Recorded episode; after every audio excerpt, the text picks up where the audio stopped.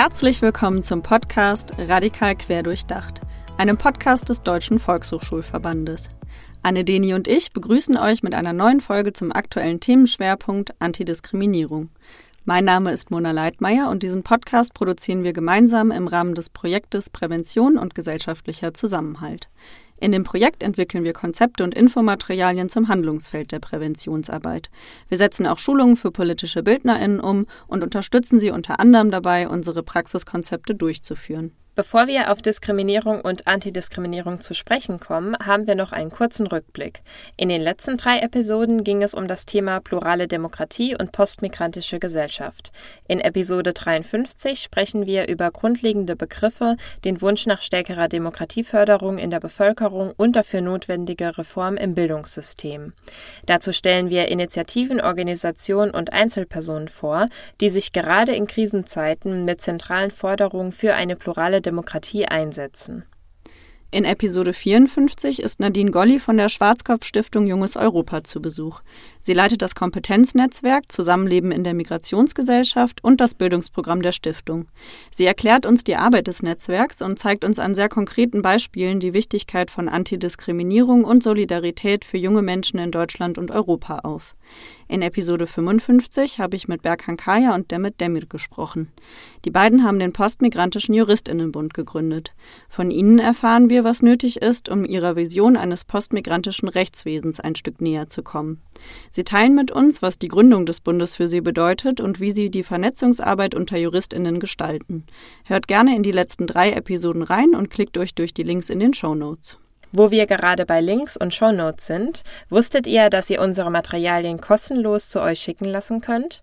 Wenn ihr unsere Materialien bestellen wollt, habt ihr noch bis Ende des Jahres die Gelegenheit dazu.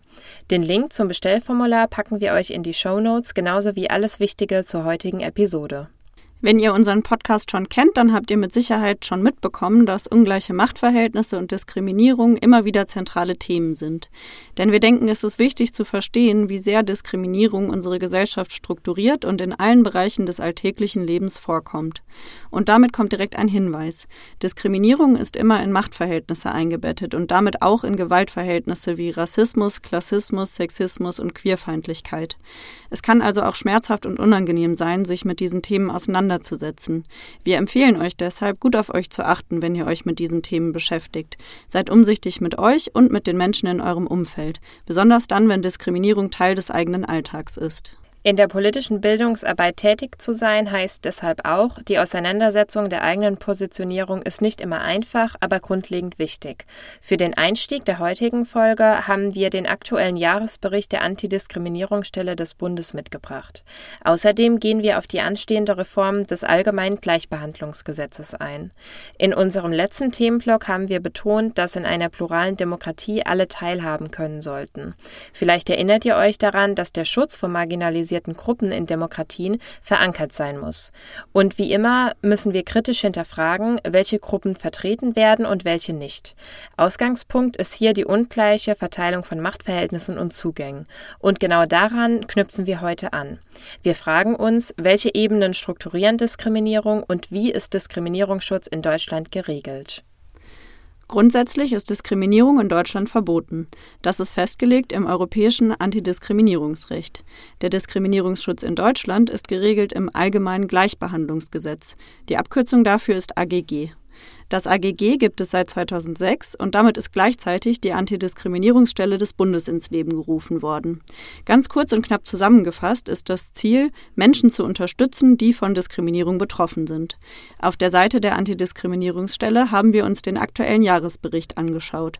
Da sind die Anfragen aufgelistet, die bei der Antidiskriminierungsstelle eingegangen sind. Im Jahr 2022 sind mit knapp 9000 Beratungsanfragen so viele eingegangen wie davor noch nie. Damit wir also über Antidiskriminierung sprechen können, müssen wir uns zuerst darüber verständigen, was unter Diskriminierung zu verstehen ist. Und hier gibt es viele Positionen dazu. IDA e.V. ist das Informations- und Dokumentationszentrum für Antirassismusarbeit. In dem Glossar auf der Website von IDA können wir drei wichtige Punkte nachlesen. Erstens, Diskriminierung bezeichnet die Ausgrenzung und Benachteiligung von Einzelpersonen und Gruppen aufgrund bestimmter Merkmale. Zu dieser Ausgrenzung gehört zweitens eine Verankerung in gesellschaftlichen, wirtschaftlichen und rechtlichen Strukturen. Das heißt, Diskriminierung findet immer in Machtverhältnissen statt. Und die können wir drittens auf subjektiver, institutioneller und politischer Ebene betrachten. Mona, was steckt hinter der subjektiven Ebene?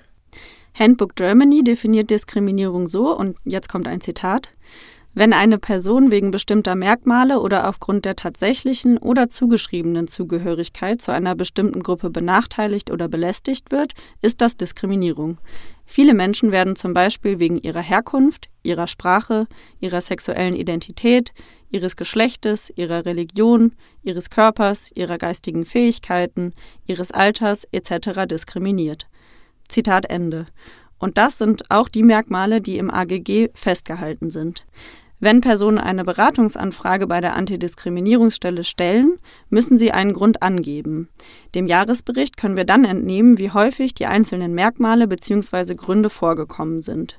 So haben 5% der Personen angegeben, dass sie aufgrund ihrer Religion diskriminiert werden und jede fünfte Person aufgrund von Geschlecht. Knapp 30 Prozent geben Behinderung als Diskriminierungsgrund an. In den meisten Anfragen, nämlich knapp der Hälfte, geht es um Diskriminierung aufgrund von ethnischer Herkunft oder aus rassistischen Gründen. Im Bericht sind auch die Lebensbereiche aufgelistet, in denen die Menschen diskriminiert werden. Knapp 30 Prozent geben hier den Arbeitsmarkt an. Ämter und Behörden liegen bei 16 Prozent und Bildung bei 7 Prozent. Im Jahresbericht findet ihr noch weitere Lebensbereiche, die sich auf das AGG beziehen. Diese Zahlen sind alarmierend. Noch erschreckender ist, dass fast die Hälfte der Ratsuchenden sich in Lebensbereichen diskriminiert fühlt, die gar nicht vom AGG abgedeckt sind. Deshalb ist es sehr wichtig, dass das AGG reformiert wird. Wir finden es deshalb wichtig, Antidiskriminierung weiterzuentwickeln. Das erklärte Ziel muss sein, diese Machtgefälle zu verändern, um soziale Gerechtigkeit und Gleichberechtigung herzustellen. Dafür müssen wir uns anschauen, welche Strukturen Diskriminierung begünstigen also wieso Diskriminierung passieren kann und stark normalisiert ist. Und damit kommen wir zurück zur subjektiven Ebene. Die Zahlen aus dem Jahresbericht der Antidiskriminierungsstelle zeigen, dass Diskriminierung keine Einzelfälle sind. Und gleichzeitig ist es wichtig zu verstehen, dass Diskriminierung Personen individuell treffen kann, die Ursachen dafür jedoch strukturell sind. Und obwohl jede Person unter bestimmten Umständen Diskriminierung ausgesetzt sein kann, treten die verschiedenen AGG-Merkmale in vielen Fällen zusammen auf. Mehrfachdiskriminierung und Intersektionalität sind hier wichtige Stichpunkte. Schauen wir uns dazu die institutionelle Ebene an. Diskriminierung beschreibt die Ungleichbehandlung von sozial hergestellten Gruppen. Das Paradoxe ist, das Verbot von Diskriminierung ist zwar im Grundgesetz in Artikel 3 verankert, aber nicht der explizite Schutz vor Diskriminierung. Das AGG bezieht sich auf das Arbeitsleben und Alltagsgeschäfte. Betroffene von Diskriminierung haben das Recht, vom Diskriminierungsschutz Gebrauch zu machen. Dabei können Beratungsstellen sie unterstützen. Im Falle einer erfolgreichen Klage vor Gericht steht dem Betroffenen dann Schadensersatz und Entschädigung zu. Vielleicht könnt ihr hier schon raushören, dass solche Verfahren recht kompliziert sind und die Hürden relativ hoch sind, sich im Falle von Diskriminierung tatsächlich Hilfe zu holen. Außerdem stellen die Zahlen des Jahresberichtes nur einen Bruchteil dar. Wir können davon ausgehen, dass die wirklichen Fälle von Diskriminierung viel höher sind. Eben hatten wir die Reform des AGG kurz angesprochen. Darauf gehen wir jetzt genauer ein. Wie Anne eben schon angesprochen hat, wird das AGG unter anderem dafür kritisiert, dass es keinen umfassenden Schutz für alle Lebensbereiche bieten kann. Es gibt zum Beispiel große Lücken im Bildungssystem. Ferda Attermann ist seit Juli 2022 die erste unabhängige Antidiskriminierungsbeauftragte des Bundes. Sie ist also demokratisch durch den Bundestag gewählt und vom Bundespräsidenten ernannt worden, aber sie agiert regierungsunabhängig. Im April dieses Jahres gab es eine Fachkonferenz zur AGG-Reform. In ihrer Eröffnungsrede machte sie auf zwei Sachen aufmerksam. Deutschland hat eines der schwächsten Antidiskriminierungsgesetze in Europa und die Antidiskriminierungsstellen sind am schlechtesten ausgestattet in Deutschland. Den Prozess der Reform zu begleiten, war eine ihrer ersten Amtshandlungen. Und damit möchten wir den Blick auf die politische Ebene lenken. Das Bündnis AGG Reform Jetzt ist ein Zusammenschluss aus über 100 zivilgesellschaftlichen Organisationen, die eine Überarbeitung des AGG in sehr unterschiedlichen Bereichen fordern. In der Stellungnahme könnt ihr zum Beispiel nachlesen, dass ein wichtiger Punkt die Erweiterung der Diskriminierungsmerkmale sein muss. Dazu zählen unter anderem sozialer Status, Sprache und Staatsangehörigkeit. Algorithm Watch bemängelt beispielsweise den fehlenden Schutz vor Gewalt im Internet und fordert eine zeitgemäße Anpassung. Ein weiterer Punkt ist, dass Arbeitgebende stärker in die Pflicht genommen werden sollen und zum Beispiel Beschwerdemöglichkeiten für Mitarbeitende mit einem niedrigschwelligen Zugang gewährleisten müssen. Wenn wir über Vielfalt, Diversität und die Pluralität unserer Gesellschaft reden, müssen wir auch über Diskriminierung sprechen. Und hier kommen die Machtverhältnisse ins Spiel. Zum einen hat es Selbstorganisation gegen Diskriminierung und auch Gewalt schon immer gegeben. Gleichzeitig sorgt der Druck der Zivilgesellschaft nun dafür, dass mittlerweile auch auf politischer Ebene das Bewusstsein für die Thematik ansteigt. Das zeigt auch die Resonanz zur Überarbeitung der AGG-Reform. Denn es gibt ein Gespür und Ideen in der Gesellschaft dafür, Veränderungen voranzutreiben. Zahlreiche Beratungs- und Meldestellen versuchen nicht nur Einzelpersonen zu unterstützen, sondern auch für die Problematik insgesamt zu sensibilisieren. Sie leisten also wichtige Aufklärungsarbeit.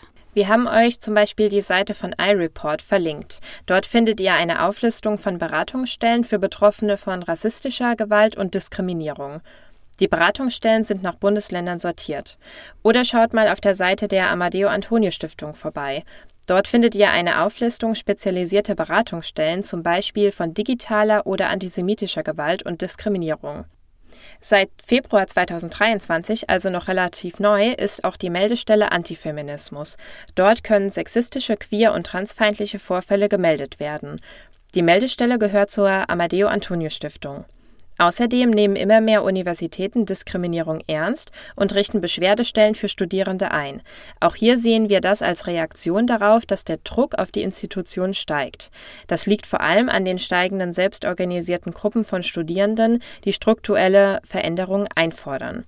Hier sind Beispiele autonome BIPOC-Referate und antiklassistische Referate. Dennoch ist die Nachfrage höher, als Beratungsstellen und Beschwerdestellen auffangen können. An diese Prozesse gilt es anzuknüpfen und sie weiter auszubauen.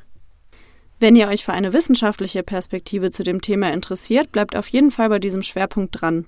In Episode 57 wird Gian Sinanolu uns eine wertvolle Einordnung zu der Verbindung von Diskriminierungsschutz und Antirassismus geben. Hier geht es besonders darum, Diskriminierung in die Verhältnisse von Kapitalismus, Ausbeutung und Rassismus zu setzen und auch darum, warum Antidiskriminierung für einzelne Personen nicht ausreicht, um die Ursachen zu bekämpfen. Und ein Beispiel für die Verbindung von Antidiskriminierung und künstlicher Intelligenz lernen wir in der darauffolgenden Episode 58 kennen. Saitader hat ein Chatbot entwickelt, das Diskriminierung ganz praktisch begegnen soll. Der Name ist Programm. Jana steht für You are not alone, also du bist nicht alleine. Das war unsere Grundlagenfolge zum Thema Antidiskriminierung.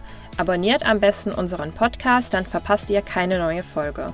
Bis zum Ende des Jahres erwarten euch noch einige spannende Themenblöcke und Interviews. Klickt euch gern durch die Shownotes und tauscht euch mit KollegInnen dazu aus. Wir freuen uns auf euch und bedanken uns fürs Zuhören. Bis zum nächsten Mal bei Radikal Quer durchdacht.